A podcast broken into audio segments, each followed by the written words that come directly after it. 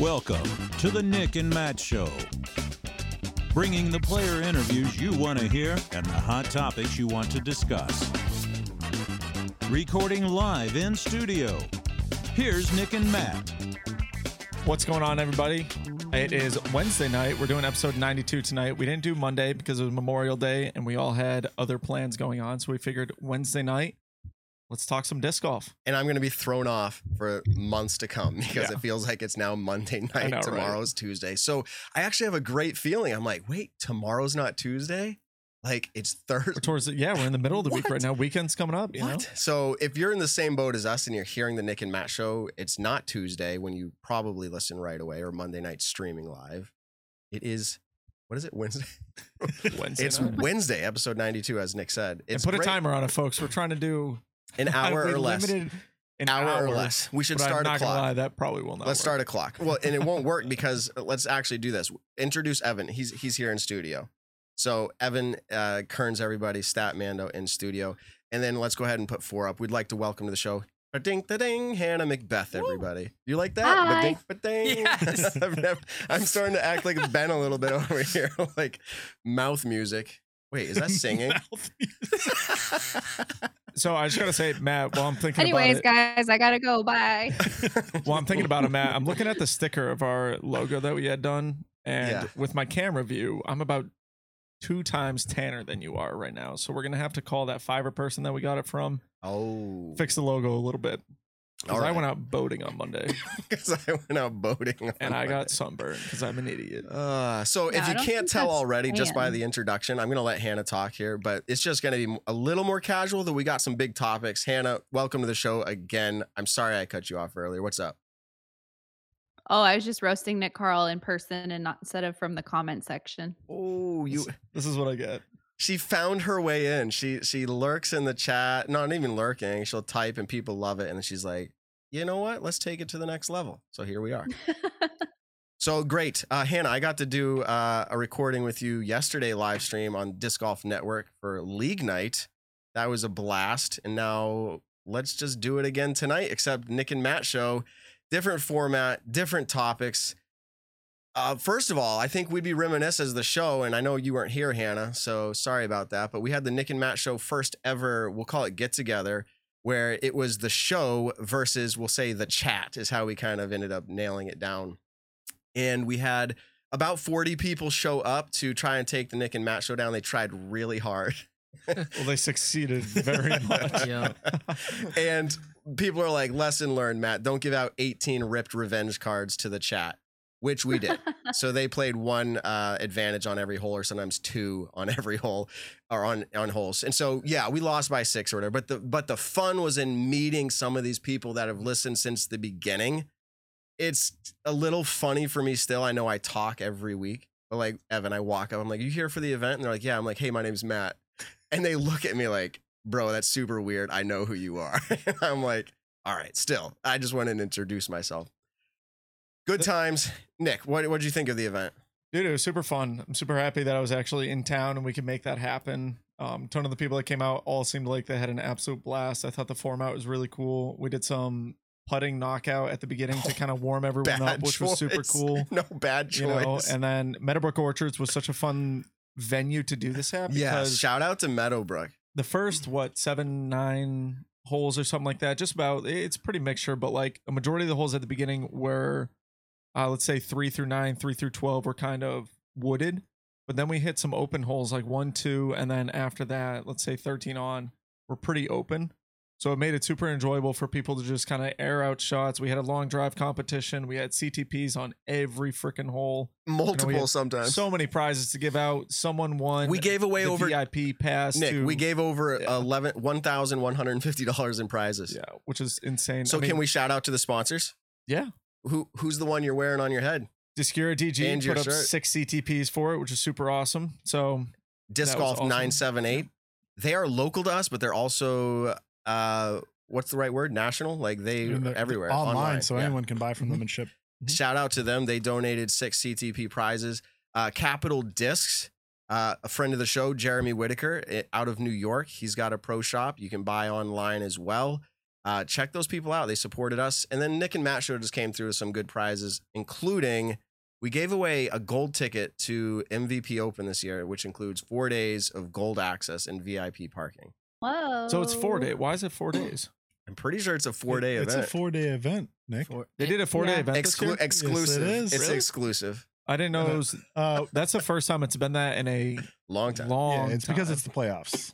Yeah, it makes sense. So- Okay, so there's that, and I, I don't want to miss anybody, but we also gave away the membership, one year membership to Meadowbrook, which is a course locally that's just Ben's really Tackle Shack. fantastic. And Ben's, Yeah. we forget about Ben's donation, which was awesome. A fifty dollar gift card. If you didn't know, now you do. Ben owns a tackle store, and it's called Ben's Tackle Shack. And I posted on the Nick and Matt Show Facebook page Yeah. Him try. Just tell us real quick, what did you try to do? I mean, they can go check it out, but what did you do? All right, so we sell live frozen squid. Um, and I always wanted to see if it was edible. I didn't know if it was. I tried it. I I cleaned it, cleaned out the beak, you know, chopped it up, put it in a pan, and I ate it. It- it- some would say it was product testing. So yeah, I ate the live bait we sell, and I'm a terrible cook, and it tasted No. not great. First of all, what is that? Second of all, where are you? what is going on screen. behind Pull you? it up full screen. I Wow. am currently it's in honor of Stranger Things release. I'm in uh Hawkins laboratory. Okay, because you just told me a story about how you ate a squid and you are just you are something Imagine that's what- tonight. this is Imagine that's what like the bottom of your tackle shop looked like. like that. I'm just locked that's in where there. you filmed it. That'd be hilarious. I'm locked in there. I can't Yeah. come out. I work You're in the day. upside down. okay, that's No, pretty funny. hey, no spoilers on that. I haven't watched it Me yet. neither. I'm on was waiting- episode three. I'm waiting for my plane flight out to Oregon to do that. So I Uh, just want to ben, know why no one else reacted when you were like, "I've always wanted to try eating a squid, so I did it." Well, And we might have seen it. Like, check "Oh, out cool, good for you, I've man. had cooked squid. check out the Nick and Matt Yeah. Show Facebook. That's where we posted because we shared Ben's Tackle Shack's social media post directly to ours. So, anyways, Ben's doing fantastic things. He he's helping take the show to the next level. All right. And he's safe. He's in a safe place. He's Thank in a you. safe place. We've already ran about half the show. That's how fast 30 minutes go. No, I'm kidding. this is the feeling tonight. We don't want to, you know, get out of control, but we're going to bring you some important information. In fact, you're probably already seeing scrolling on the bottom there of the show. Uh, so I'm not teasing. i it's teased there now. So you can sit there and wait. We're going to talk about it. But Evan, can you give us the 60 second version? Because I, I don't really want to talk too much about European tour right now, but I do want people to know an event happened. So what happened? Yeah, the uh Heinola event happened. They just call it whatever city it's in. It was in Heinola, Finland. It's part of the Prod- Prodigy Disc Pro Tour. It was actually for Statmando's field strength was tied for the best European event of the year in MPO and like double the best FPO European event of the year. It had Evelina Salonen, Henna Blomroos, who notably came over to the US. Um, Henna, uh, sorry, Evelina Salonen takes it down with an 11 stroke win, and I think notably putted 82% from Circle 1X. She really struggled with her putting when she was over in the US to start the year. That was kind of one of the biggest stories to start. And she goes back to Europe and puts on a putting clinic, apparently, to a uh, monster 11 stroke victory. On the MPO side, I'm going to butcher this bad. We all know. I can't say Do some of these guys and gals' name, but uh, Juna Heinonen uh, takes it down with what looks to be a playoff um, tie with Johnny Peltonen at 20 down. Um, Peltonen. How was that, Hannah? Peltonen. Whoa. That- with the uh, finished. enunciation. Yeah, just let, That just let sounds Hannah take over this part. Give her all the stats and let her pronounce these names. She's good at. Wow, you just got fired live on the Nick and Matt well, show. and I will say on league night, before we got You on the show, the league party. night, before we got You on league night live yesterday, podcast. Evan, she literally goes, she sends a text. I'll show it to you. She goes, I'm Stat Mando. Yeah. I'll show you the text because she came in with her own stats and she was like, I'm Nice. Stat Mando. So, Awesome. but what did Josh say? He said stat hando. oh, Hando. That's a good Jedi name, honestly. We I'm all not I'm the just- captain now. I like that.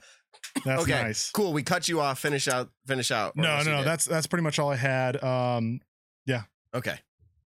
That is amazing. But I want to talk about the fact that I've been using um DG Max Wax a lot more than I did even in the beginning, and I love the product. But guess what? It's starting to get humid. It's starting to get hot. Believe it or not, in the Northeast, it happens. Although for us, it's like 70 degrees. We're like, it's so hot. It's so humid. Uh, but this product worked. I mean, I I was I smoke meat, um, I grill, I eat candy, things that make your fingers like sticky or slippery.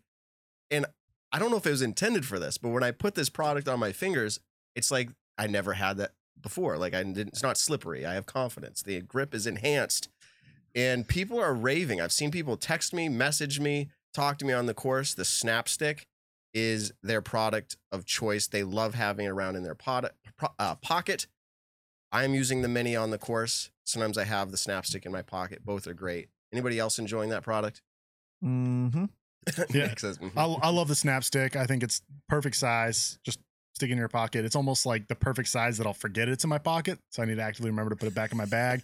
but it fits in your bag so easily as well, just because it's it's just not taking up space. And my bag's a little limited, so it's perfect. All right. If you're in the chat and you've gotten an ace since using DG Max Wax, shout out because everyone's telling us they're getting aces when they use this. I just feel more confident. Throw further. Hannah, you saw your husband on YouTube doing that video. Maybe you filmed it, the grip enhancement video. it. She did. I filmed it and edited it. So this product wasn't there because I don't know if it was released at the time, but we have found it. They have found us. We're telling the world about this product. Uh, I don't know if you use any grip enhancements, but Um, you should think about it. No, I don't, but uh, I don't have to. But I play with plenty of women who do, so I can always recommend it. There you go. DG Max Wax 10% off. Use code Nick and Matt. And guys, I'm being like absolutely serious. I like this product a lot. The, And it smells good. well, and we have to say that every time. It smells. I should just pass this around to be smelled. Um, I will say one more thing on this, and this is just bonus. Some people pull out like when they haven't seen the product before, they pull out of their bag um, a powder bag, if you will, or a chalk bag of some sort, or whatever, right, to dry your hands. And they're like, "I got this," and I go, "Oh, oh, oh! These are two separate things. One dries your hands, one gives you the grip enhancement." Nick, you said when your hands get cold, this is when you use it. So you're Yeah, kind of both sides Oh, of the spectrum. That's actually when I was using it the most was um something that Paul actually got me on was that working hand stuff, um, which adds a little bit of grip. And so when I would use the working hands, I would rub my hands in dirt as well to Mm. really kind of like feel like it's grippy. Um, but since then I haven't had to use it because with the DG Max Wax in the wintertime, I would use the snap stick and I'd put it on almost every other hole. Not saying that it doesn't last a while, but I really wanted to make sure that I had grip exactly. Every hole, Especially yeah. I live in colder areas, either in Virginia, Massachusetts, where I play the most, and so making sure that I do have grip was huge, just through any winter tournament and um, anything leading up to where it was cold. But in the summertime now, I try to dry my hand off, so I almost always walk around with a towel, and I almost always keep my hand in the towel to make sure that with any humidity, I'm not starting to sweat or anything like that. Um, and once I feel like my hand is dried, that's actually when I'll put a little snap stick on, and that'll allow that grippiness to stay. The humidity kind of makes it go away a little quicker, and so whenever I feel like I don't have as much grip as I want, that's when I'll walk over to my bag and I'll put on a little bit more. Well, fantastic. Everybody go check out this product. Let's support this. I'll call him small business. I mean, I don't know if he wants people to think he's massive corporation because I think he's doing okay, but you need to support him. This is a disc golf startup and it's just fantastic product. All right, moving along. You ready for this one? It's been a while. We didn't do a show on Monday. Cole and Leaves EV7. I'll Oh, say really? I'll say startup, but they're newer. Um, what's the name? Phil Arthur, right? Mhm. Out of Prodigy startup originally back years ago. He branched off, did his own thing. He started EV7 here. They have a putter. What's it called? The Penrose. They have the Penrose, and then they just came out with a new one. Okay. Phi, F I Fee, F H yeah, I. or Might be fee, something like that, fee, yeah. five. Okay, so he know if I got that. leaves Yeah. and he makes it a, a post, a mature announced post where he says he's not jiving with the deeper rimmed putter. Mhm. And it's it's the nicest way to say I can't use your product. but So- like we're mutually going our own ways. So Yeah. what do you think, Nick? I, I hung out with Cole a little bit last year, just meeting him at different tournaments that we were both at. And I know when he was on Team Discraft, he was putting with, I think it was the CT blend Lunas, which, if you kind of look at it, Lunas are very similar to Roaches. Lunas are very similar to, let's say, Innova's Aviar. uh, maybe a Warden from DD. I think there are some similarities with it, to where it's not a super deep putter like ones uh, off the top of my head would be like a dagger kind of thing. That's a pretty deep putter or um, like a shield or anything like that. And so I think just going from I don't know. It's like me if I was to midseason switch between a Luna into a Challenger, where it's got a slight beat on it. It's a lot deeper. I think that'd be a massive change. My putting stroke would definitely not be, I think, what it is right now. So I think, you know, a lot of people will say it's not the arrow, it's the archer, and I think that is a very good. And I do actually think that. I think anyone can get good with almost any disc out there once you learn how it is. But there's obviously a preference of what you like, what you think feels comfortable in your hand and what you feel like you can putt better with. And then with putting, it's such a mental game of having confidence in your putters. And I think with Cole kind of joining a company where he switched from Discraft to Infinite, Infinite lets him throw a mixed bag, and then switching into, I would say, a company that probably offered him a little bit of money to say, hey, just use our putters and we'll pay you, let's say, X amount of dollars. And I think that was kind of like, oh, yeah, someone's going to offer me money to use a disc of theirs. Sure, go for it. And I think just we haven't seen Cole's name. Um, I would say top 10, top 20 for the majority of the year. And compared to last year, I feel like we heard about his name a pretty decent amount, especially at Ledgestone. Pretty sure he had an incredible tournament at Ledgestone last year. So I don't know. I think it's just a I think it's a maturity thing on his part, figuring out that, you know, he wasn't jiving with the putter. He was able to get out of the contract that he had signed and hopefully it was in a way of like legality wise everything went through smoothly um Do you feel like sharing contract. your off-air comments, or is that what you have for us? i think that was kind of well i, I think that's what a i was saying little where bit, like little bit spicier. Yeah, I'm putting him on the spot. I he doesn't have to no, no, say. no, He doesn't have to say say. i mean i think i think where you know let's say and i don't know contract numbers for almost any player in the world so i'm just hypothetically speaking i'm just going to use numbers x and y i think infinite probably offered him x amount of dollars and i think penrose offered him um excuse me i think ev7 offered him y amount of dollars and when you're a young kid trying to make your name in the sport of disc golf any company that's going to give you some money especially to help your touring efforts i think is a really easy way to say oh yeah absolutely you know I have the confidence I could switch to any disc I want. You know, yeah, sure, I'll go over and switch to it. And so I think that's a majority where Cole's decision making came from was this company wants to give me some money to throw their putter. What could go wrong? And I Too think- early, though, is your point. And I think too early in the sense of like, you know, maybe in a couple of years when they come out with a ton more putters, like you can look at Innova, how many putters do they have? Discraft, how many putters do they have? DD, the trilogy, stuff Great like that. point. Like, look how many putters they have to where you can find a putter in that lineup with EV7. I, I thought there was one more besides the Penrose and the new one that they came out with. I don't know too much Yeah, about E th- EV7. I think they released a new straight one, uh, but it's newer. It's like this month. I- I Anywho, forget what I- it's called. And I think notably, like we saw Drew Gibson almost become a better putter when he switched to EV7. You know, now we talk But- about a lot of good putting from him. Anyways, long story short, I think Cole made a decision based off of this company potentially offering him money. And I think that swayed his mindset a little bit. And he's come to the realization that it's a completely whole new ball game at that point. Hannah, what's your take? But was he switching from a beadless putter to Yeah. a putter with a bead? Exactly. He was switching from a Luna to that. Oh, Mobius. oh, by that's way. crazy. It's called the Mobius. Okay. When I when I was Wow, talking that's when I, crazy. Yeah, when I was talking to Cole back at GMC, I'm pretty sure he was putting with the same CT blend lunas that like Paul was, those greenish ones, bluish ones. You know, Yeah. he's he had a set of those, and that's what he was putting with. And Luna's a pretty straight to glidey putter. Um, they're not Yeah, I insanely went overstable. from the Aviar to the uh, Roach. Mhm. So it's like they're just beadless putters. Yeah. Just they kind of feel the same. exactly. They have yeah, exactly. yeah, I it's like can't it's like if I if I was to go over to a dagger, or like I said, if I was to go to a challenger, it'd be completely different than what I'd be putting with right now, and it would take a long time for me to have the confidence that I do in putting right now. So, Yeah, anyways, well, that's my take on it. I don't know if any of that is true, but that's my take on it. Everything I just said may not be true. Okay, well, it's your opinion, and I think it'd be interesting to ask the question of like, well, Nick, what would you do? Let's throw a number out there: forty thousand dollars. Would you go to a putter only company that's brand new for your disc golf career right now? Like, I'm just making up a number. I would definitely Think about it. Yeah. Beadless to beat it, or vice versa. I mean, would you? call Discraft. Yeah, Siri, Siri, called call us- Bob Julio. Bing, he's already in here, Nick. We set yeah, this all up. if any uh putter brand wants to sponsor me, I will switch.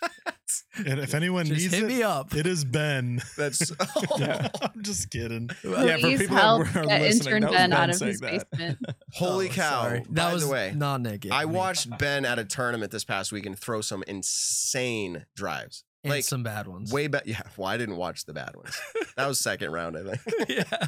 But I'm just impressed. Like Ben's really good uh, Thank you, I'm at, trying. at certain throws. I'm trying. I started last year. I'm trying every. I'm trying to get better every day. Great. Nicole, are you eating?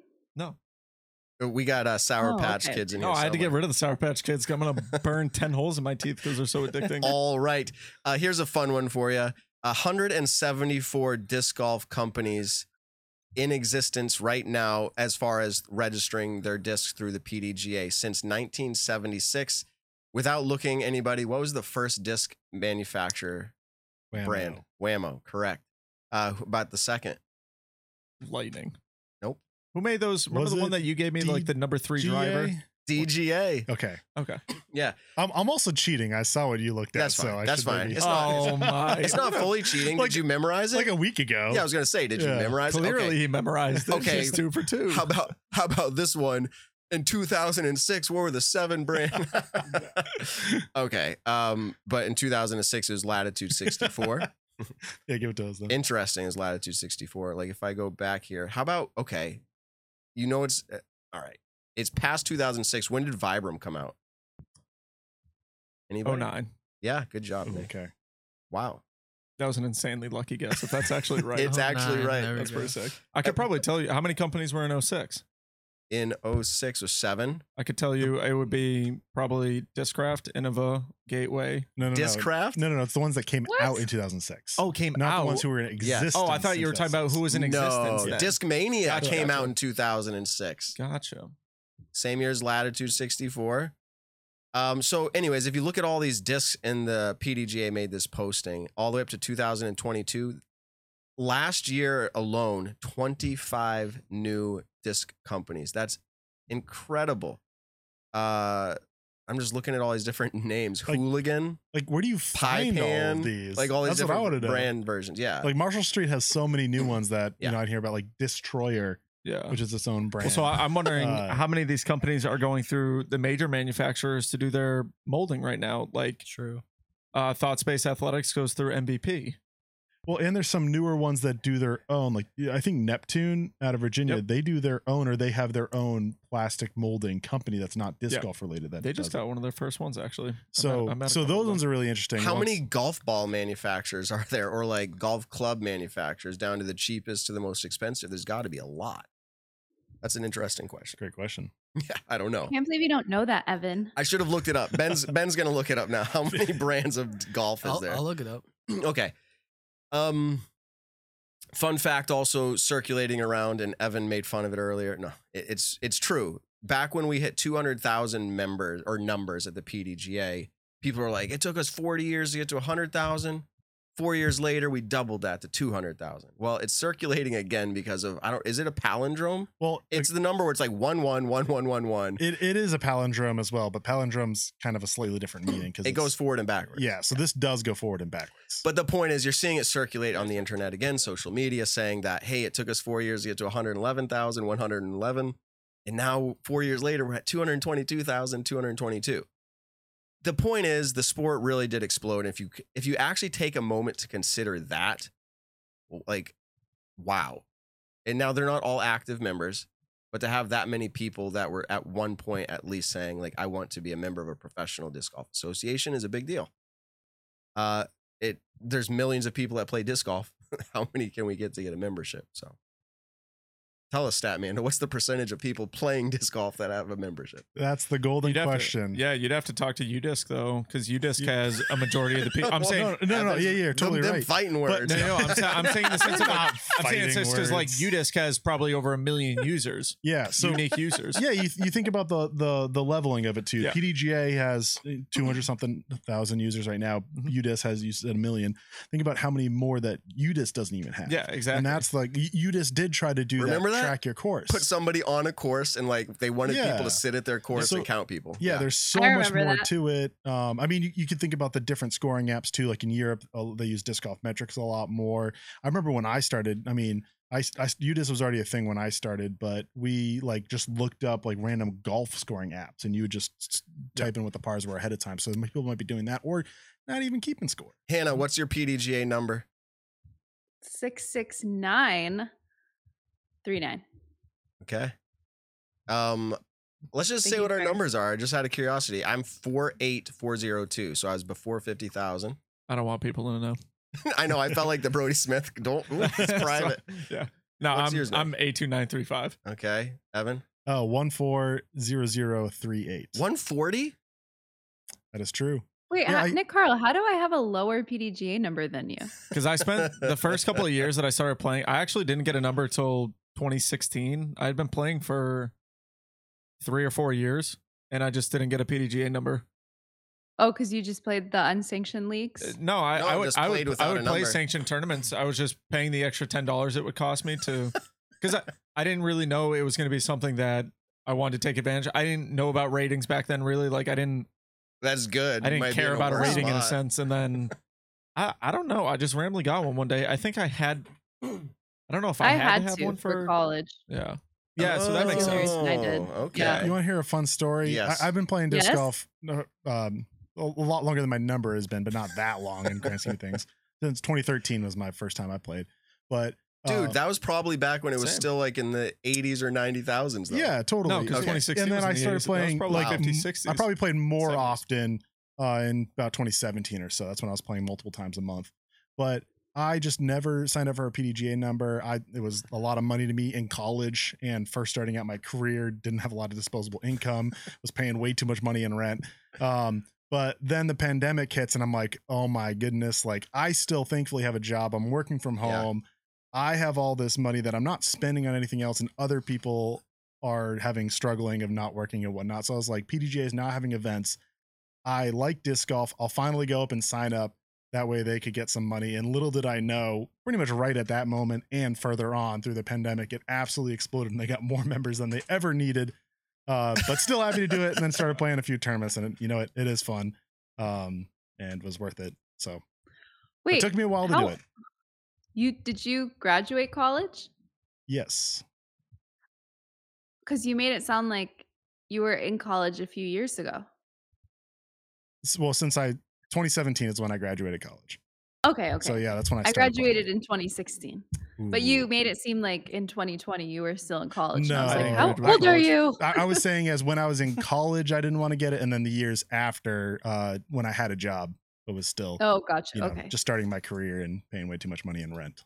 This is something Yeah. that is kind of like I was actually talking about at the tournament that I was playing this last weekend, and it's not going to be the discussion of tonight. But Not with that attitude. yeah, what um, like I'm I'm trying to word this out, but like, do we ever get to a point in disc golf to where we don't need the PDGA in a sense? oh like, no. like unsanctioned boy. tournaments versus sanctioned tournaments. What is Yes. the big benefit of it? I, I like I legitimately want to take I legitimately want to take five days of doing research before. Yeah. Well, I won't be here for Monday show, but um, There's room. There there's room for both types of events, but Yeah. that's another conversation I think for another time. But that's great. People are going to want to hear it now. They'll say, "Matt, that's stop exactly shutting them like down." that's something that we talked about for. We had a three-hour rain delay on Saturday, oh, and we talked about that for probably an hour of just like interesting. Maine does this big disc golf tour that's literally just all unsanctioned events, and I'm like, Sorry, I mean, that's kind of cool. I I would love more unsanctioned events. I'm laughing because the chat someone said Matt keeps some underage guys in his basement and makes them do a podcast with him. Nothing weird here. I don't know where the under. you have to see live to know what I'm Stop it. laughing about. what just happened there? Uh, ben is out of control tonight. It's a wonderful thing. He actually, we should be concerned. I'm was- pretty sure he swallowed some gasoline earlier. I did. I did. I swallowed Okay. Can I do this? We promise that that story for them after we talk about That's okay. this product. Yep. Go ahead. The, the product. I call it product. I feel like women or men, Yes. it, but it Hello? seems more often that women call like the stuff they use in the shower like product or like makeup products. But this is a great product. this is Hempfield Botanicals, everybody, and it's always blown out until it focuses. Oh yeah, see, it keeps trying Put to put your find hand behind it. You put your hand behind mm. it. That's the influencer move. influencer. Ooh, look at that beautiful logo, Hempfield Botanicals. This is the topical muscle recovery CBD product. Everybody, it works. I am loving it. I said this before, and it's because I love it so much that after like I play around and Nick at the get together, I think I told you right, my knee. I was like, dude, like the beginning of the round, we were practicing, and I felt like my knee like tweaked. Well, This is why Matt was missing the 10 footers. it's true. it was it was in my mind. My wife's like, "Why were you limping up to the tee pads?" And I'm like, "This is why." So, anyways, I found myself being like craving the Hempfield Botanicals. I'm like, I just want to rub it on my knee right now, and I did when I got home. It was a wonderful thing. I also iced it, but the ice and that together, mm, really good. Uh, I recommend Hempfield Botanicals. Ben, you've got the product. You Yep. talk about it. Sometimes we're on the course. You're like, you need some Hempfield Botanicals. How are you enjoying it?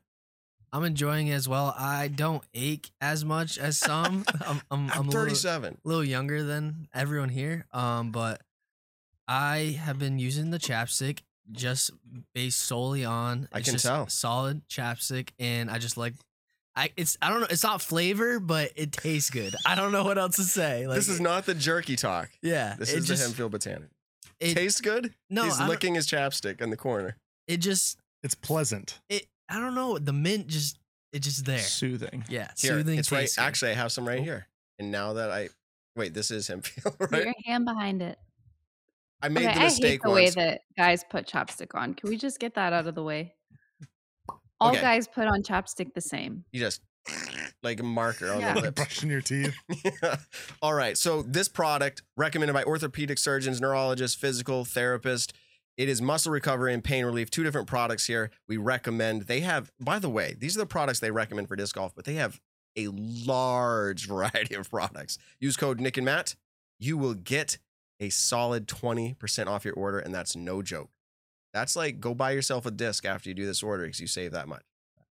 Right? Yeah. I'm not 100 wrong. No, because Mhm. it's definitely it. Twenty percent off CBD is a considerable amount, as Matt was saying. So That's like just keep buying CBD and go buy a disc at the same time, if that's how that works. When Right. you use code Nick and Matt, of yeah, course. exactly. Have to use code Nick and Nick and Matt buy you a disc when you go use your code there. You uh, Eh, no, don't say no. it like that. Yeah, don't say it like that.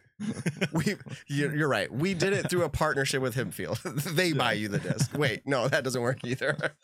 you save the money, go buy yourself the disc. So Hempfield You guys Botanicals, are really everyone. good at this. Nick and Matt. Code Nick and Matt. We appreciate all the support. They uh, were thrilled last year with everyone that agreed with us and went and bought the product. So they're back. Cool. All right, let's continue the conversation here. This is. you want to throw the exclusive up, Ben? yes, sir. It's time. So Why why can I never find it? I don't know. We just hide it on the, Oh, there it is. the switcher. There we go. And now, for a Nick and Matt Show exclusive. Okay. This is actually one of the first times that I feel like, and someone can shut us down and say, no, no, no. We've heard this somewhere else. It's old news. But this is one of the first times I feel like we're actually bringing you a news item that hasn't, I haven't heard it discussed anywhere. Uh, I had somebody reach out to me and say, hey, I have an inside scoop on something. And I'm like, okay, cool. Like, I don't ever fish for anything. Like, and I'm sorry, I just don't. Like, people reach out and they'll say, hey, you want to hear more about Chris Dickerson, where he's going? And I'm like, we already have a good idea, but like, what do you think? Like, people, and I don't mind. Go ahead and reach out to us because sometimes stuff like this, this was one of those items I, I said, mind. Don't do that. we, okay, yeah, you know, if it's public knowledge, it's public knowledge. We'd like to talk about it. So that's the case here. There is public knowledge on this, but it hasn't gone too far yet. So let's bring it up. Disc Golf Pro Tour finale happens what course every year so far, Evan? Not every Uh, year. it's been at three different courses over the history. Years. Fox was- Run. It was at Fox Notch. Run and then two years down in Tallahassee. No, Jacksonville. Jacksonville. Jacksonville. The current you. state. Two years in Florida, and then the last is that three years now because six years total. This is the seventh. Three years and Charlotte, Charlotte, North Carolina at Hornets Nest. So, thank you for that history because I butchered it. There is now a news item that says the Disc Golf Pro Tour finale will not be happening at Hornets Nest. So, yeah, if this is your first time hearing it, I just heard it recently myself, and I started asking a bunch of questions to this individual. the The short and sweet of it is, I, don't see any error on anybody's parts, either Disc Golf Pro Tour, and I and and I'm not in the know. Okay, so I haven't had a full length conversation with Jeff Spring, although I'll tell you about what I did talk to Jeff about earlier. Um, I the Charlotte Disc Golf Club is the other organization, if you will, that's responsible for hosting the finale at Hornets Nest. I don't see this as being an issue of either as far as like fault. The town where Hornets Nest is ultimately said there's a lot going on that day or that weekend. Um, everything from early voting to big softball tournaments or leagues. And they're putting in what's called like a greenway, which is like a place for people to run or jog through the course. There's a lot of construction and construction equipment. The course will not be available. We're sorry. Well, what do you do at that point if you're the Pro Tour? I would imagine you would say, okay, Charlotte Disc Golf Club, we have this agreement, like where you're going to provide us the venue to host the finale. We thought it was going to be at Hornets Nest. Like, let's see what you come up with. Well, what I've been told is that that's kind of how it went. But the Charlotte Disc Golf Club's been looking around trying to find a venue, and there's one. Ve- they, they looked at a bunch, but they they only feel really strongly about one that they could offer up. That was like, yes, this could potentially be the replacement, and it's Renaissance Gold. A couple people in the chat were saying Diavolo or Okay, Diablo, Diavolo okay. with a V. I'm not really sure, but a, a couple people were just saying that in the chat. We'll have to look that up and see. This is fairly breaking, if you will. So I reached out to Jeff Spring and I said, Jeff, we're going to talk about this tonight. Do you have any comments? And he said, uh, We're not addressing or we're not discussing this. I could read the exact quote, but we're not discussing this publicly at this time. Let me see if I got that right. He said, We're not talking about this publicly at this time. That was his response. Um, and he said, but he said he was okay. He can't stop us. I mean, what was he going to do? That you guys can't talk about what you heard. But he said, Guys, when this fine." podcast gets canceled, just come over to the party podcast. it's fine. Talk about FPO. So I'm going to put this out there. Uh, with all that in mind, not getting into all the details, who's responsible for what, like were there contract agreements? Uh, I'm sure there were, but it was with the club. Disc Golf Pro Tour to the club, not to the town park venue. So the town park is notifying both parties, but it's really the disc golf Charlotte Disc Golf Club, right, where that agreement was probably made. Uh, so the Charlotte Disc Golf Club scrambling. What are we going to do? And this is also what I'm catching drift of. Again, I want to be careful. I'm not trying to cast poor light on any of these parties. They're all trying to do the best they can with what they've been handed. But my speculation, based off of conversations I've had, is that the Pro Tour is looking outside of Charlotte Disc Golf Club to find a venue that they are excited about, not just a quick replacement for the event. Um, if they're not able to find one, maybe they go and they pull it off at Renaissance Gold. But but here's where the conversation should go. One, how how big of a deal is the disc golf pro, pro tour finale to the disc golf pro tour? Like is this a big deal? Is the event itself a big deal to the pro tour? Two how important is the venue for the finale? Do you love where it was at hornets nest? Would you like to see something different? And then like futurist thinking like just visionary. What could the finale become for the pro tour? So this conversation started because of what i said or what i've heard. Uh, where do we take this from here? I don't want to speculate a whole bunch about the pro tour itself, but like let's talk Yeah. forward thinking. How important is the event? The venue, how important is the venue? And then futurist, like what could it become for them? Well, the venue obviously has to be an incredible venue in the sense of it has all the amenities that a venue needs. It has the kind of prestigiousness of a top level course that most people would agree is a top level course. And then, you know, it has to be film friendly in the sense it has to look good on camera because that's where a majority of the people are watching it is on the camera. Um, How did you feel about and Hornets. Nest? I mean, I really like it. I love watching that kind of. That's my style of disc golf, and so it's enjoyable for me to watch tight wooded lines, maybe a couple more open placement shots, but for the most part, like that is an enjoyable finale for me to watch. Um, I loved watching it at Fox Run. That was easily, but I'm biased when it comes to that because that's my favorite course in the world. Um, but I think for the most part, um, the the stop itself, the Pro Tour finale, I think is incredibly important to actually have a finale because they've created playoff series events to go towards it. They've created a number of Elite Series and Silver Series events that count towards your number of points.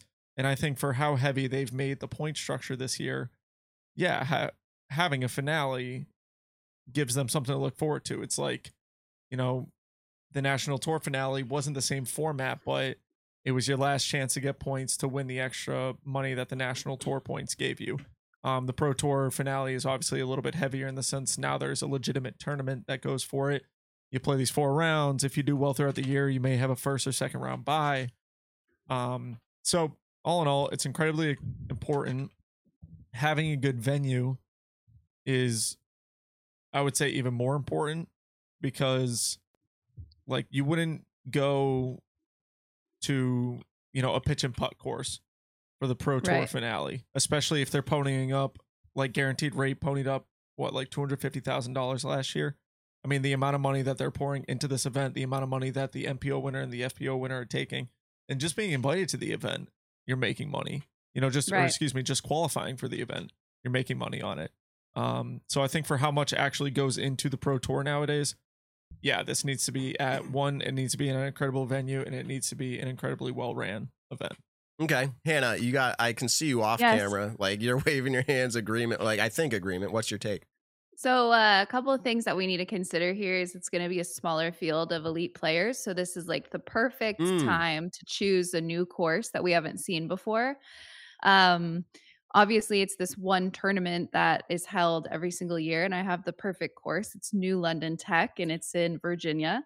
Uh, my husband helped design the long pro layout, and Nick Carl, you've practiced and competed there multiple times But And I'm gonna rally for New London. I think it's only a couple hours north of USDGC, and um, parking is kind of limited. It's in a business, uh, like I don't know, what you call it like a technical park, I guess. So there's plenty of other properties with parking where you could just shuttle over. Mm-hmm. Wait, is this an everyone actual like sales pitch? Yeah, I'm really Okay. like.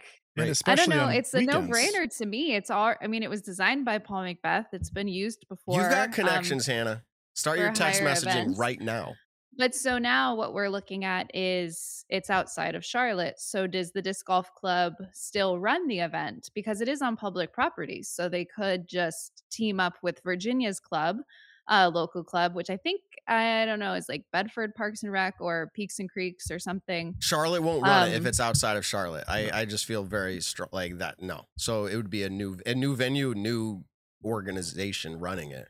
Okay. So then at that Maybe point, Pro the, Disc Golf Pro Tour just needs to come in mm. and do what they do, which is Yeah. to support the tournament director who's hosting the event and their crew and just bring the publicity and the professionalism. But I think it's perfect because you have a smaller field and it's all of the most elite players. So like you don't have to worry about all of these different tee times and all of these different skill levels and everything. You know what I'm saying? Or like age protected divisions and all these different divisions. It's just a disc golf pro tour championship, and it's in close proximity to where USDGC and um, Throw Pink Women's Championships ends.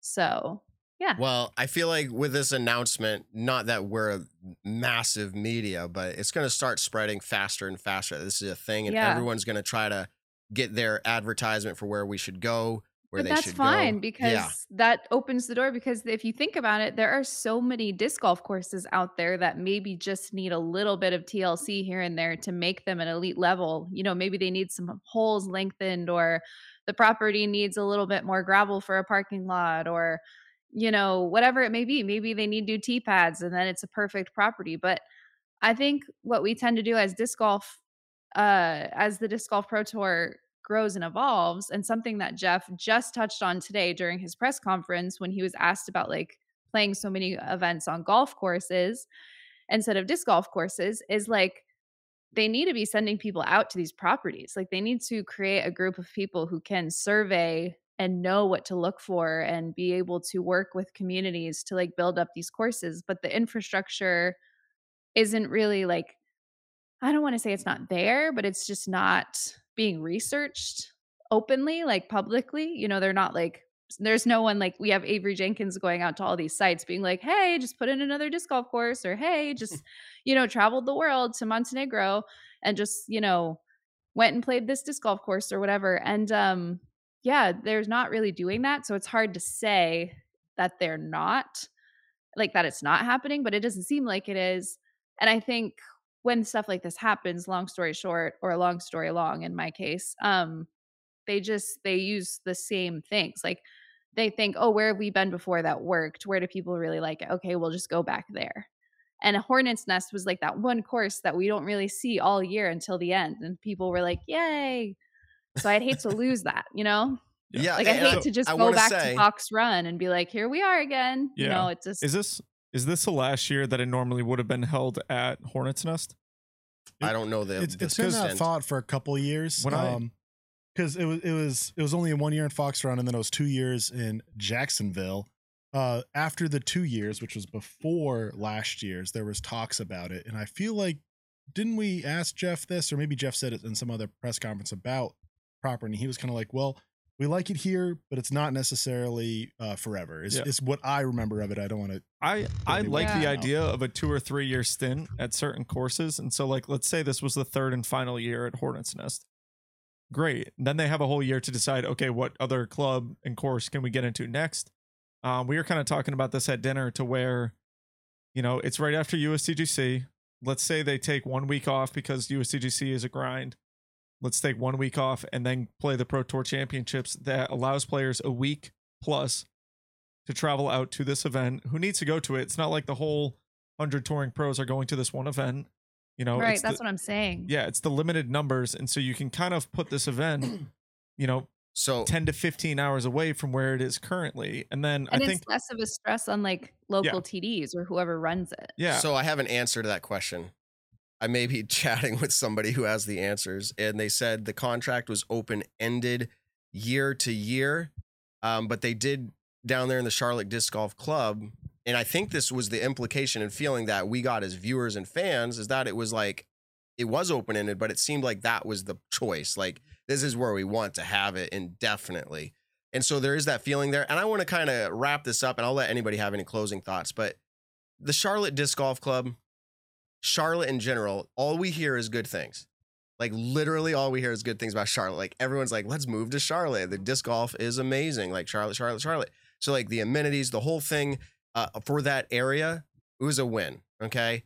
We can have our opinions about Hornets Nest, and I do. I didn't love the look of it. The course, I think it probably be my favorite course I'd ever played. But when it comes to actual look and appearance, I don't appreciate 'Cause it- myself the park look. it's a park. It's you Oh, know you look at some I- I holes like- and you see a baseball field. Yeah, I don't like look seeing at some the holes and you baseball see a field, tennis court. The bathroom facilities, the Yeah. fences, the roads, drive cars. Drive, Yeah. like that's all. I think the course itself is probably spectacular, and I hope to play Yeah. it. And the club itself does a great job with it. The other side of this, this is my closing thought, is people used to chant "In Jeff We Trust," right? Back in the day before he even got brought on as CEO of the Disc Golf Pro Tour because he ran such great events. I generally think that Jeff doesn't want to be the topic of conversation, so he's probably like, Matt, stop using my name here. So I'll just say the team at the Pro Tour. The team at the Pro Tour has been really impressive over all these years. A startup to be doing what they're doing at this level, only as far in as they are since giving it, uh, since Steve Dodge gave it up, spectacular. I bet you they've already been forward thinking with this. They have plans, they have dreams. This may just be the start of what had to happen an accident where the town was like, hey, it's not available to maybe jumpstart something. They're not ready to address it publicly, but we're going to see something new this year. Yeah. And I think that's pretty cool, actually. I'm kind of Okay, excited. but Yeah. do you guys think that this is like a new topic? And you can shut me down if you want, because this isn't my show. But like one thing that always comes up for me is uh in the back of my head, isn't this sort of the risk for every event that's on a public property and it's not on a private is another property? Like how long is it until we only have disc golf pro tour elite series events on private property? Yeah. Okay. Well, so I want to I want to answer that in a little bit. One last thing that I do want to say because a lot of the people in the chat are talking about this is Hannah brought up New London Tech Park. Um, and then other courses Yeah. that are kind of in our realm of thinking. Like I don't really know too much about Rennie Gold, but I'm sure it's a Charlotte course. It's probably more wooded than a majority of courses that are, you know, in different states. One of the things that people are asking is, you know, is New London Tech Park spectator friendly? Is Rennie Gold spectator friendly? Is Hornets Nest technically spectator friendly? And I think I would say yes. we need we need to have the kind of question and answer of what do we consider spectator friendly because the first thing that comes into my head is look at European Open. It's played on the beast to where hole 1 um is 2 the really long par 4 that goes through the woods where people are lined up on the road to the right. If- Which course? Oh, it's been uh, too the long. beast. So in Nokia, Finland. Oh, I'm pretty oh, sure- oh, oh, I'm I was pretty thinking sure hole like two- um, Brazos East. I was like, No, no, no, no, no.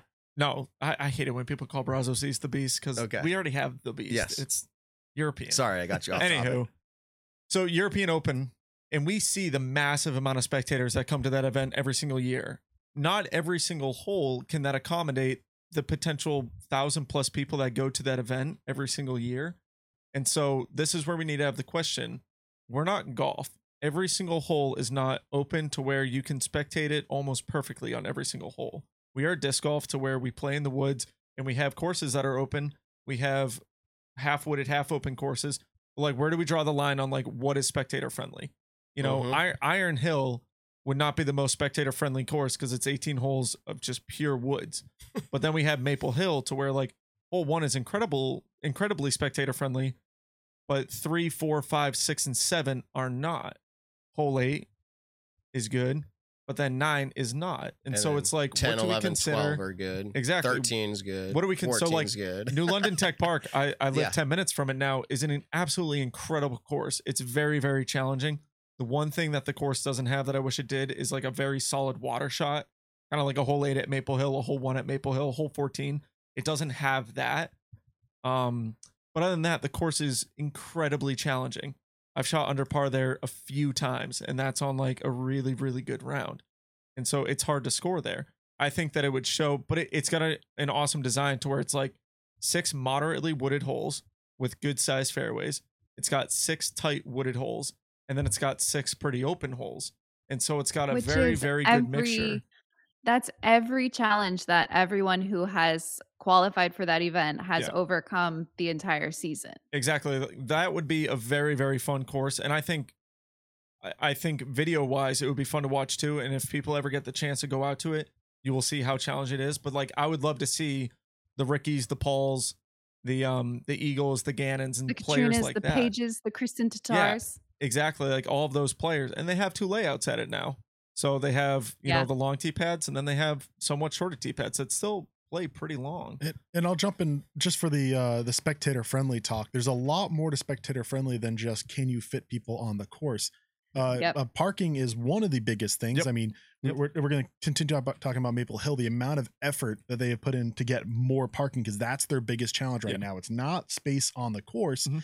It's not they they understand they can't get everyone at every hole, but even the holes that they could get a ton of people at, they can't park enough people to be there. So Exactly. if if New London Tech, I mean, we mentioned it's a business park, but also other possible courses we're looking at. If they don't have the parking, Mm-hmm. then I say that number one is not spectator friendly, and then two, I'll say is, uh, can you even move around the course without obstructing another hole? So that's that's one thing that New London actually provides very well is that you're not next to another hole. Like what's actually very tough about Maple is like where people want to line up for hole one and two, you're kind of bouncing in fairways where people want to line Yeah. up to watch three. Oh, you're on four's tee pad. You want to watch hole five. Oh, you got to watch out for the people throwing on four. Like Best place to May- be is top of the hill, 10 near the castle, Yeah. 11 drives, eight, 13 the eight Well, drives. the eight holes is such a fun spot to you know hang out. But I, I mean, like Maple Hill is a tight course to where Yeah. it does make it. It's spectator friendly, but it's not like. oh, wait a second. You've been there now. The stands for hole one. So I actually Like- haven't seen them like. Come on. I haven't played Maple They're since I've been back home. They actually enough. have massive, I drive- legitimate stands Yeah. like they had at Worlds. I drive by it. It's they insane. legitimately have like legitimate bleachers now. It's not just Yeah. three rows of wooden bleachers. Yeah. it's Yeah. like eight, It's nine awesome. rows of it's probably like awesome. stadium. I actually bleachers. think I want to sit there for a long time and Yeah. watch people Wait throw a minute. awesome. Well, I'm not doing well this Okay, year, so I'll we be got off there with topic. you. Real I want to let Hannah quick. cut us off, and then we're going to move along. So one thing though, Nick Carl, is that uh because it's a the finale and they know who's going to be on what card and they're selling tickets, couldn't you just sell tickets for each card? Like, couldn't you just buy a ticket for like the FPO leader card for like however much money, and If- then the chase card, and then the Cool third card or whatever, If and then you know who's with who. Like, it's like wristbands or different Yeah. colors, and then you're and then you have access to like food vendors and Mhm. VIP areas and all that stuff. But that way, everyone's kind of spaced out. if So I'm like- if I'm a spec a spectator, I wouldn't want to do that, and I'm just sharing I think that. that's not true. But I've no, seen I was you just do gonna that say, multiple 'cause- 'cause times I at wouldn't- Maple Hill. Am I going to be solely focused on that one group the whole time? Yes. Yeah, you what if pay they, what to if they that sold out? card. Yeah. What if they sold out all the tickets, but Look, you had a chance to still go watch Maple? Hill is going to sell out no matter what. I'm saying in the sense of like if I buy to go watch Paul's card. I'm just saying, like Yeah. crowd control for crowd control. Yeah, for reasons. crowd- yeah, like, yeah. I'm no, not I get that, but I'm saying like you know. if I if I'm spectating otherwise, you can just Hill, watch which live. I will be doing that this year, spectating Maple Hill. Like I'm probably going to hang out with the eight holes, honestly, because it's such a fun atmosphere, and I get to watch every single player that's in that tournament, MPO or FPO, throw over the water. I might be able right, to watch but an I'm ace. saying if I might be able to not watch an a seven. Option, I yeah, think if it's a- an option, an I think option, a lot of people really like following their favorite player who Yeah. might not be the most famous player Mhm. and they Yeah. follow a player they like and get to be with them and and a lot of players really appreciate someone they see following them all day long and they get more interaction with that like it, I I think there's room for both. Not every fan's going to be the same way. Yeah. I, I would agree with you. I if I'm a wouldn't. fan, I wouldn't want to buy a pass to only have that option. I'd want the option. Can I sit down somewhere and watch? see, But hold on. but at if New it was London, your I'm just only saying option, that's not though, an option. Yeah, mm. because you can just have your iPhone with like the Yeah. live coverage, watching the lead Yeah. card while you're walking with like another card. great. I mean, And at that point, I would just buy the live coverage and just. All I right. don't believe you. I, I don't. I think you're I'm saying, saying- that I'm saying now. it in the sense I of, think like, you're saying I- that now because you know everyone. But I think out. back in I the day, bringing I- yeah, Hannah no, on, that. Hold on, that hold Nick on, and. Hannah. No, yeah, we're gonna see? we're gonna keep Oh, going on it. No, no, you got rid of the wrong person. Genuinely curious of like, like I wouldn't want to, like. I would That want to go to an event, fault. even if even so. I don't. I really don't know that many golf players. But if I'm going to go to a golfing event, I don't only want to watch Brooks Koepka play all 18 holes. Like, not gonna lie, if I went to a golf event, I'd want to go sit by, let's say, some famous course that has a really cool par three on hole 16 right. and I'd want to be able to watch every single player do that hole. Now, is there Yeah. probably someone who I would want to watch the whole round? There is. Like whenever Paul plays and I'm at a tournament, I love watching, let's say, nine or 12 holes of Paul. If it's not the final day, though, I'll sometimes bounce around to other people's cards. But like, right. I wouldn't, and maybe maybe I'm saying this because I'm biased, but like, I wouldn't. I wouldn't want to buy that pass to only be able to go because okay, I'll say it like this: What if my favorite player is Simon Lizotte and the 25 passes that you can buy to watch Simon, bam, they sold out in a minute. I don't care about watching Ben. You're gonna. I don't care watch about your watching you Sam Graham. favorite I don't care player. about watching Evan. Yeah. I only want that's to what I watch Simon mean. Lizotte, but now I can't then because you it's wouldn't sold out. go. Huh? But then you wouldn't go. Yeah, but I would. Yeah, So- exactly. I'm saying like, why would I put that up to chance? I wouldn't go in general if that's Oh, all I could man. do. Okay, I know, but Uh, I'm just he's a saying different it's a person. concept. Yes, it's a I- I concept that agree. they could do. time Yeah. out, everybody. I don't think it's right for every tournament. Hannah, I actually really liked your take. We need to do a two minute Siri, call clock and Carl's give her mom. the stars. And, and Nick, I think what you're saying is fine. Like it's not about right or wrong. That's your preference and choice. But if if one fan new to the sport, liter- and there's people that listen to our show like this, they're very new to the sport. Everything sells out, and they have an option to still go to the pro tour event and follow a card. That they're probably going to choose to do that at some level. So Yeah. So what happens when that player's card sells out? No, now they I'm get no shot of seeing him when they could buy No, a pass but- and sit on hole eight and at No, least but get wait. Oh, yeah. Let me let me say two things. Let me say two things. okay, two things, Anna. Okay, no, because I see where you're coming from, Nick Carl. I don't think this works for like a DGLO or a Ledgestone Yeah. or a Maple Hill. Yep. I think this works for the finale, or it could potentially work Okay. uh, for the finale because every card should be entertaining since they had to qualify to be Mhm. there. So you know that you're going to be seeing some kind of star, someone who was talked about throughout the year, whether it's FPO or MPO. Also, you can come be on site. You have permission to be on site. Like, I don't know. I just like the organizational aspect. But yeah, I think you're right. Like, it doesn't work for, you know, D I Glow or where there's more randoms or like less known Nick's people. I have. I have just one last thought on it. But okay. do you get what I'm saying though? Yeah, yeah. No, I I totally He agrees understand with all me. of it. Okay, next subject. Yeah. So my last take on it is okay. I go and I watch lead card because I'm expecting someone on the lead card to win the tournament. I paid to watch Paul McBeth on the lead card try to win this tournament. Yeah. Now, what happens like at Idlewilds a couple years ago when Eagle went off the chase card? And I filmed it. And That's you my claim filmed to it. Fame. And It's a little now, thing called now my pass only allows me to watch Paul's. Like, can I can I go Oh. over to oh. Eagle's card and actually watch someone who's going to win The the, future tournament? of disc golf It's is a a little thing, thing. called Nick. life's tough. Get a Yep, helmet. that's right. but that's what like that's what I'm saying. Like, I wouldn't want to. Nick, if you're watching on hole eight, you're not going to see Eagle win from the chase card. You're going to see Eagle play hole Nick, eight. you're But at not going least to I be can watching the leave boys to go anyways. say, You're gonna like, be oh, walking and watching. what if- Ricky's putting up a heater right now. He's putting up a sold course record. All right.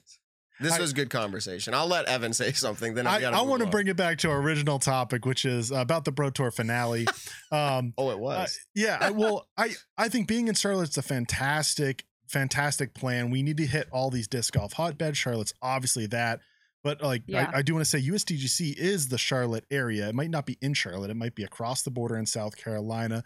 Charlotte people might be like, no, we need Charlotte, but all Yeah. Charlotte fans can can cross over and, and go to USDGC. That is still their event to see. Um, but also, I don't think the tour is going to drive. I, I think ten hours is kind of a long time. I know even even Nick, you said the two week time break, but remember this event was going to be in Emporia one year. Was that 2019 when the new staff of the Pro Tour took over? The plan was for it to be in Emporia. It was announced as such. They then moved it to. I think this is when it first Oh, got to Charlotte. Charlotte that. became at Hornets Nest was because they wanted to be closer. Now, Charlotte compared to Rock Hill is in- incredibly close, especially Great for the memory. short week Wow. turnaround. But thank you.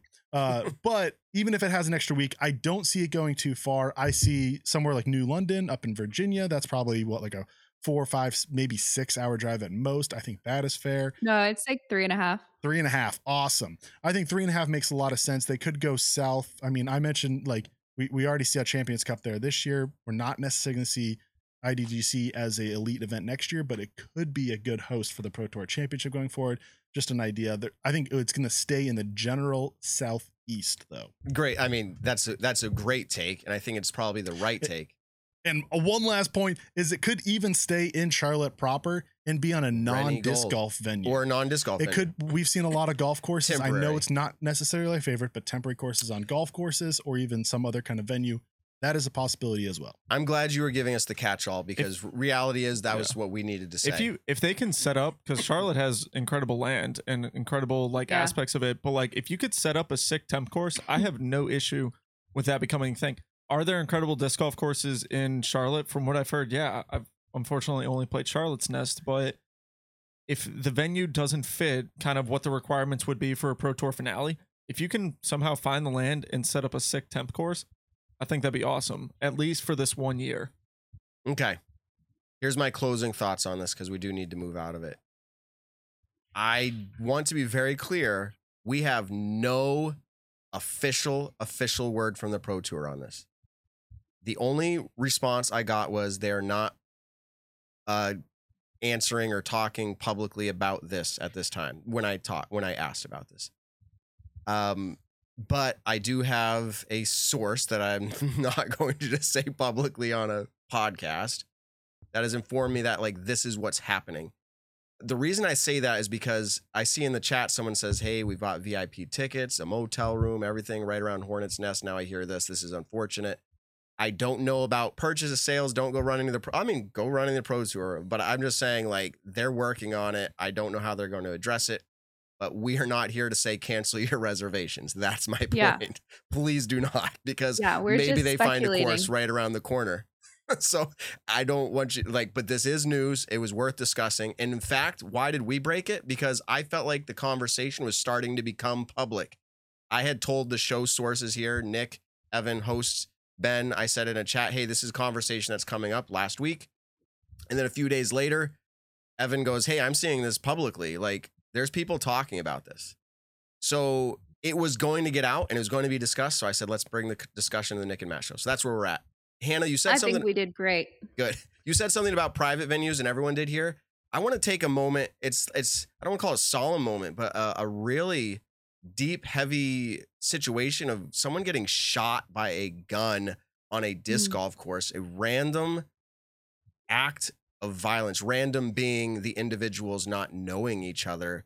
Uh, to this individual who did the shooting. I don't know if it's random to them, meaning like as if they have been violent before. I do not know that person's history. There's some speculation about drug use and homelessness and everything else. Yeah, I I heard he was a tweaker. so I don't know that side of it, but I do know that a fellow disc golf player during a tournament was shot in the back, e- ex- expected to recover, but I can't imagine having bullets fly through you and shattering portions of your pelvis and your colon and everything else. I mean, that's a day on the disc golf course turns into that. I will say a few updates since then. You can go check out Smashbox. They did a great interview Mhm. last night with somebody over there. Uh, the the name of the player is Jake Riley. Just shout out to him. I have no idea if he listens to our show.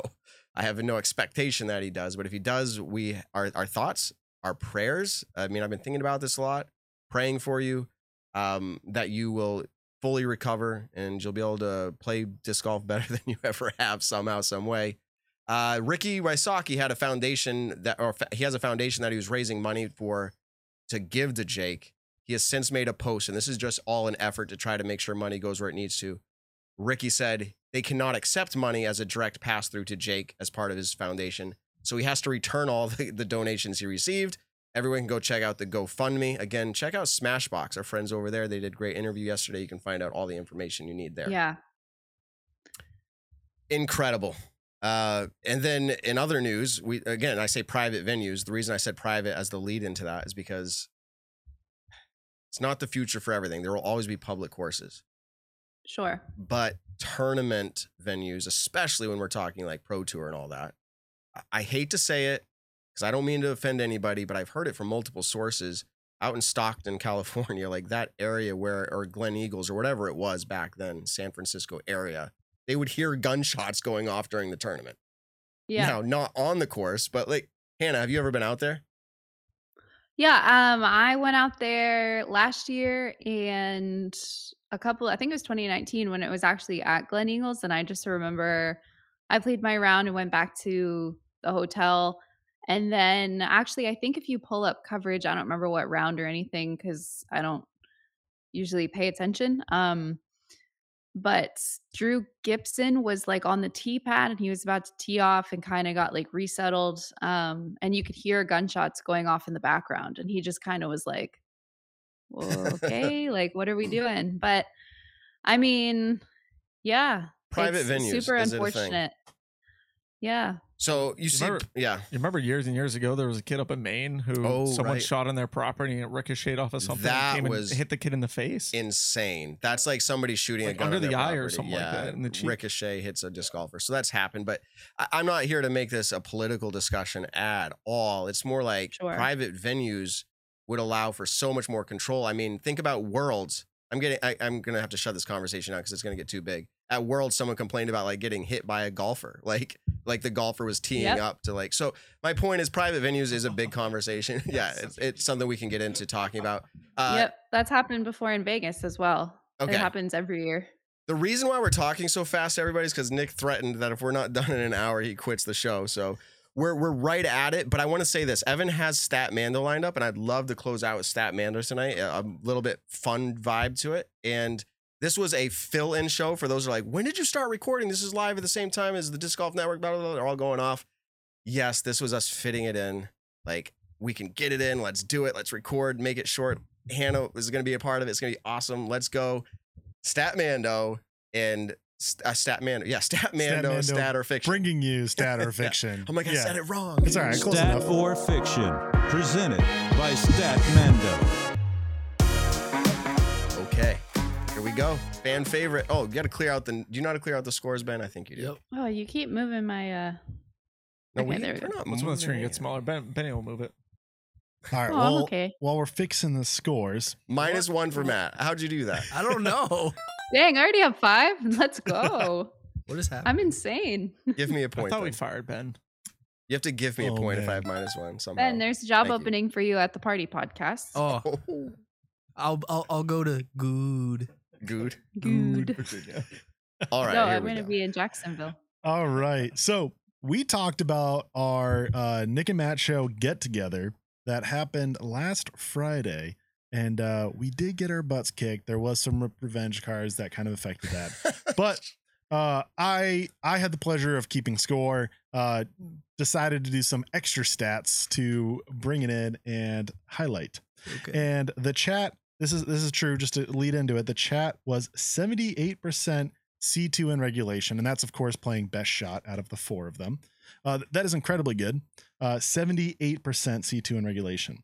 Stat or fiction number one is this is better than any recorded elite or major round for Nick Carl's career. That's and- crazy. Stat. What a stat. What a Two. Hold on. While you You're saying, think you're about saying that, their percentage was better than my Circle Two in regulation percentage At, at, at any, elite, series event that I've to. uh, recorded, What do you mean that recorded? stats were recorded. Oh, stats were recorded. Okay, so because there is yeah. a good number that Stat, what ramped. products do you have there? Yeah, I was just gonna say think about that because we're gonna take a moment to eat some jerky while we play this game. This is the teriyaki version of Double G Craft jerky. So can you give me that again? The the foursome played what bestest for So like the qua- best disc they were 78% c2 in regulation so 78% of the time they landed c2 or better with uh shoot is that two to par uh for a shot we gave a we gave away a lot of CTP prizes every hole. Um, yeah, Nick's so adamant about it. He went first. I'll say stat. Hannah, you're up. Um, I'll say stat because I have no idea. That's how this game works. Perfect. all right sorry i'm still chewing This This is- jerky, by the way, is the teriyaki version. so good Yes, it's really. I love the jerky. This is my least favorite part of your podcast. that's, Hearing that's the what a majority of smacking. people say. because you're just jealous I'm the whole time If I'm gonna do it, I try to go it's way, not way to like- jealousy. I promise it's not. all right well back to stat or fiction this is a stat and it's not meant to be a knock on nick at all. 70% is very good and i'll even give a stat on this at Heinola over this weekend. Uh from all rounds averaged together no player was over 78% c2 in regulation. Um oh wow! and the day before nick ben and i got around in it at the same course playing solos. Guess what nick's c2 in regulation was 66%. Forty. 85. nick Sixty-nine percent. No, uh, well, Nick was the closest. It was 83% C2 in regulation, regulation. So Nick playing his normal round, not having to force doubles in with us chumps and ripped revenge cards, did shoot better C2 in regulation than the chat did playing best. shot. So if I shoot into circle one in regulation, does that count for my C2 as well? Yep. Okay. Yeah. It's Yeah. yeah, So it definitely. yeah. So it's your C2 putting is essentially a um, oh my goodness, a ring Anything of with just what C2 is, but your Yeah. C2 in regulation is anything the within whole 66 Yeah, yeah. Okay, before we move on to the next question, I just want to show. Besides the jerky we're chomping on, because it's so good, Double G Craft Jerky has hats, and it's the hat I'm wearing right now. It's actually my favorite hat. No lie. I if I'm wearing a different hat, I'm thinking, wishing I was wearing that hat. Uh, Sonic minis. Anybody? Sonics. They're so cool. They also have these cooler bags. The cooler cooler bags. Double G Craft Jerky player packs are totally worth it. The product is awesome. I don't want anything else. My wife always says, This is the jerky I like. If she sees it, that's the jerky I like. That's the only jerky she likes. Double G craft jerky. Um, can you put that banner up for a second, Ben? Yep. Actually, I don't know if it shows up here. It That's my not. bad. All right. We don't need the banner. Use code Nick and Matt. you get a little gift. In fact, this is the real truth. I asked why they get a penny off when they use the code. It's so they can keep track of the Nick and Matt code being used in an easier way, I guess. So So that makes total sense. I- I mean, the code's there too, but the penny off, they're like, that was a Nick and so you will also get a, a gift. I always leave it a secret. I mean, I don't know if they're gonna change it up at some point, but Matt, you on the banner now. You have to put one cent off as well. we'll do that. But use it. The product's great. They have a lot of great things over there. We love them at Double G Craft Jerky. In all seriousness, I know that sounded really monotone, And- but I do. Teriyaki sneakily one of my favorite flavors. That was so good. It's not my favorite, but it's really good. W- One of like One a- of It's a tough one of eight. Yeah, it's a tough top, of the list. eight. Sweet, sweet and spicy is my favorite. The It's in my Sexton. top ten. Ooh, I uh, I love Okay. that. Thank you for letting us inter- interrupt Statter Fiction. No problem. Hey, for jerky, anything. Um. All right. Stat or fiction number two. Uh, Simon Lizotte has now won. Okay, I, I made this for last week and we didn't get to it. So now being uh recently. After OTB Open, he now has three elite wins in his career. In each of those three elite wins, Paige Pierce was the winner in FPO. Well, so I- that's the Saturn Oh. This is me. This is me, and I feel like it's a roll of the dice, but like a little bit favored because I I- I'm gonna persuade everybody. I hope that Paige had won so many times, the chances are probably higher. Uh, so I'm gonna say stat. Hannah, you're up. I'm gonna say fiction. I have a memory of Paul and Kat- I mean Paul, uh, Paul and Simon, and Simon winning. Catrina, Simon and Catrina, uh, taking down an event together. Oh, this is gonna be for the lead. Well, before she said that, I was already going to say fiction as well, but I feel like I have that same exact. Girl. memory. All right, this is the roll of the dice, as I said, but this is a chance. Let's see what happens. All right. This It's is fiction. fiction. Yeah, I knew. And you know what, Hannah? Like, what the heck? You had that perfectly. Catrina Allen won. Paige Pierce came in second.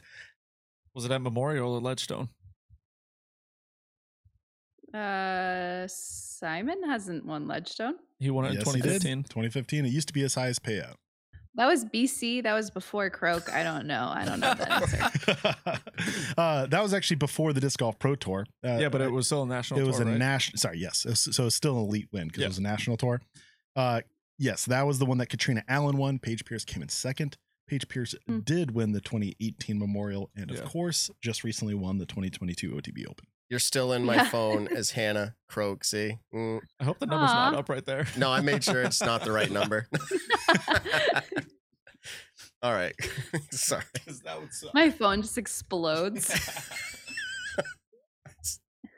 We can have we can make You that know what it would be night. too? It would be this. It would be, hey, can you tell Paul? And then it would be a copy and pasted Exactly. message. And it would just be like, Yeah.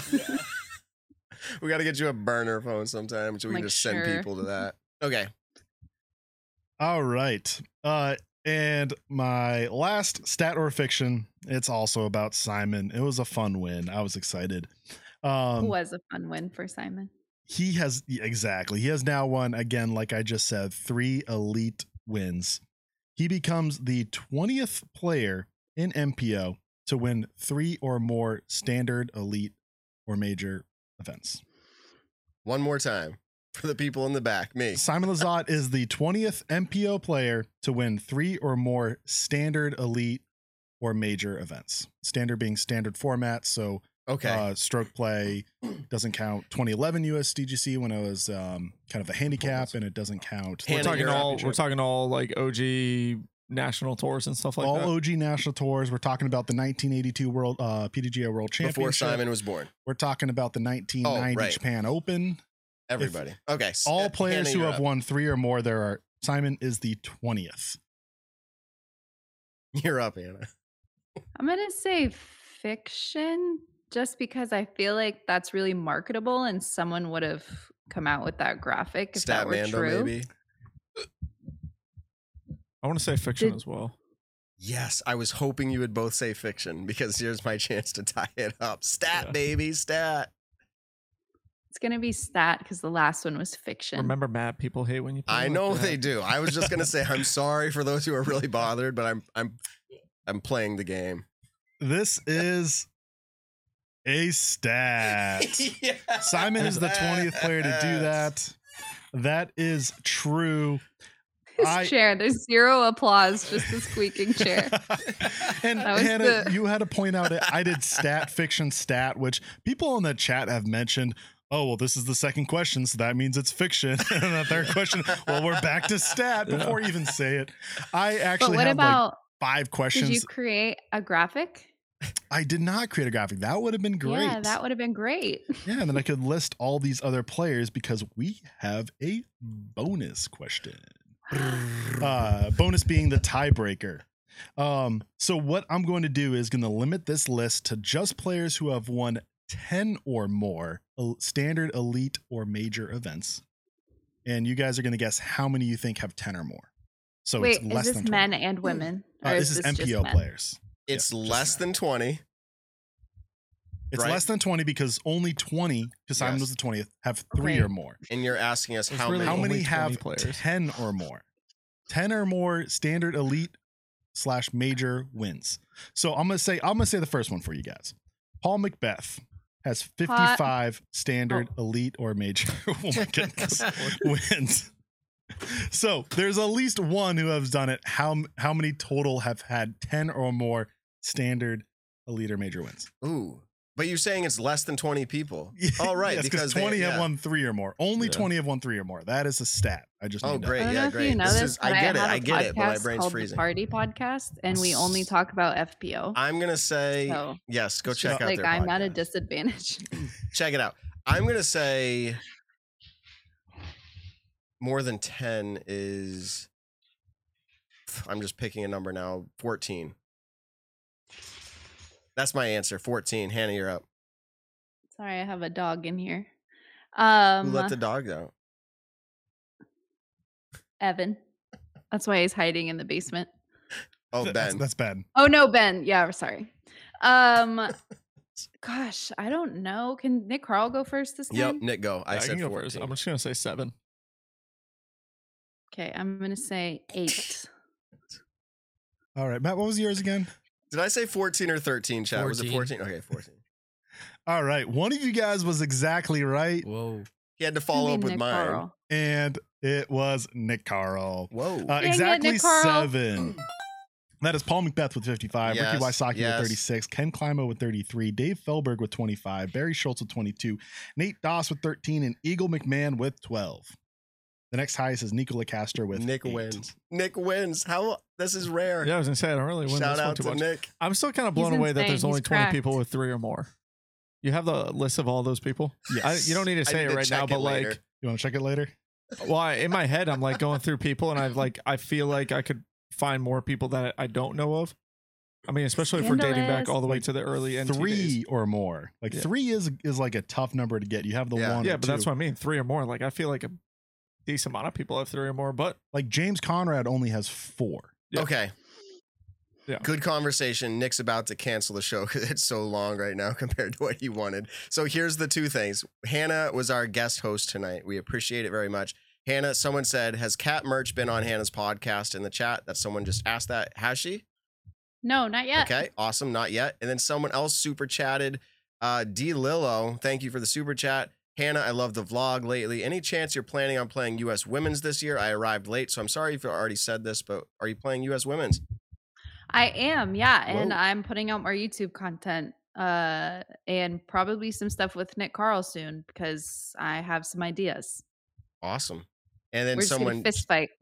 someone just asked if we are going to be able to show the Nick and Matt show versus the chat video, the get together we announced at the beginning that we did. That will get put up at some point on our channel. And I want to say thank you because we left him out in the initial thanks. But the guy making the video, Craig Kimberly of the hit YouTube channel, BBQ It, as in barbecue it. Check it out. He's got 10 times the followers that we have subscribers, and he's telling you how to smoke and not like smoke, like smoke meat, barbecue meat, uh, grill, the whole nine yards. Great, awesome venue. And be Venue prepared because watching YouTube. his channel is going to make you hungry. To 'cause eat it jerky. looks so good. And I just like, make this for me. It looks amazing. yeah, right. Nick, I'm shutting it down, but do you have anything else you want to say? I mean, we could talk all night if you're down for it. Well, we have what Portland Open coming up, Tomorrow. And I think Ricky got the highest percentage of chance of winning it. Hold on. This Well, is a fun game. Yeah. Someone, someone said he dropped in the chat. I don't know if that's yeah, Oh, news he are did. he is drunk. So let's do okay, this. that's what I thought. 'cause Who's gonna win? He's got the knee. Make your pick. It uh, the top rated are Paul, Calvin, Kyle, James, Gannon, Kevin, Adam, Wow, Anthony you said this way too quick. But Paul or Calvin? Okay. What do you think? Any feelings? oh, Ben? I- Hannah? I'm Paul? like, I I'm, don't I, talk about the boys. I only talk about the women. All right, we're gonna do that in just a second. I am going to say Joel Freeman, top five finish. Okay, that's a good one. That's a hot take. Um Simon Lizotte. Simon Lizotte, everybody. That's my Oh, pick. yeah. Ben. Um, Gannon Buhr takes it down. Dude, not a bad pick. All right. Uh Hannah, we're moving over to FPO. Who takes it down? You got Um, I think Paige Pierce. I think she's Ooh. on a heater right now. She's gonna take it down again. I feel I like my homie Kristin back yeah. because I feel like even with Kristin not there, she's gonna win it anyways. But Paige That's Pierce. what happened last I think it's gonna be a Paige and Cat battle. Honestly, like I think Cat's gonna go on a little revenge tour right now. 'cause That's she's how had I a few feel. little slip ups That's lately. how I feel. and Cat goes on a revenge tour. But I'm picking Cat because of that reason. I feel like this clicks with her sometimes. It might not in the first round, but it's going to click with her this tournament, and I think she's going to be there. I will choose her to win because I, I kind of, I don't know. should I'll I go like her. ultra hot take here? Yeah, do it. It's going to be a battle between Kat Mertsch and Ella Hansen for the win. Hmm. That's more hot take than What? your IPO pick. that is a super hot Ella take. Hansen had a breakout I- event here last yeah, year. she Yeah. did finish podium. Podium third. No, uh, maybe it's fourth. Yeah, Ah, she did. man. She no, got she was podium. It was Yeah, she took okay, third. Yep, okay, yep. cool. Uh, yeah, that was a super hot take. I don't know if I totally agree with it. I mean, also, like, what about Valerie Mandujano? She had the Waco win. She has Fourth been a little, little quiet So, podium wise. The only the Like- only reason that I don't I'm not like jumping on the Val train right now for that is um well I guess they're playing Blue Lake as well, but the Glen Glendoveer course that was last year, I know it's been redesigned a little bit, but it was a bomber course. Like it was a big Yeah. course for pros. And I think Ella and Paige throw significantly further is kind of the wrong way of putting it, but like a decent amount further to where that does have huge advantages out there. Um, but I think Val could easily squeak out a top three to top five finish. Like I, I'd put money on Val getting podium. What about it. JK?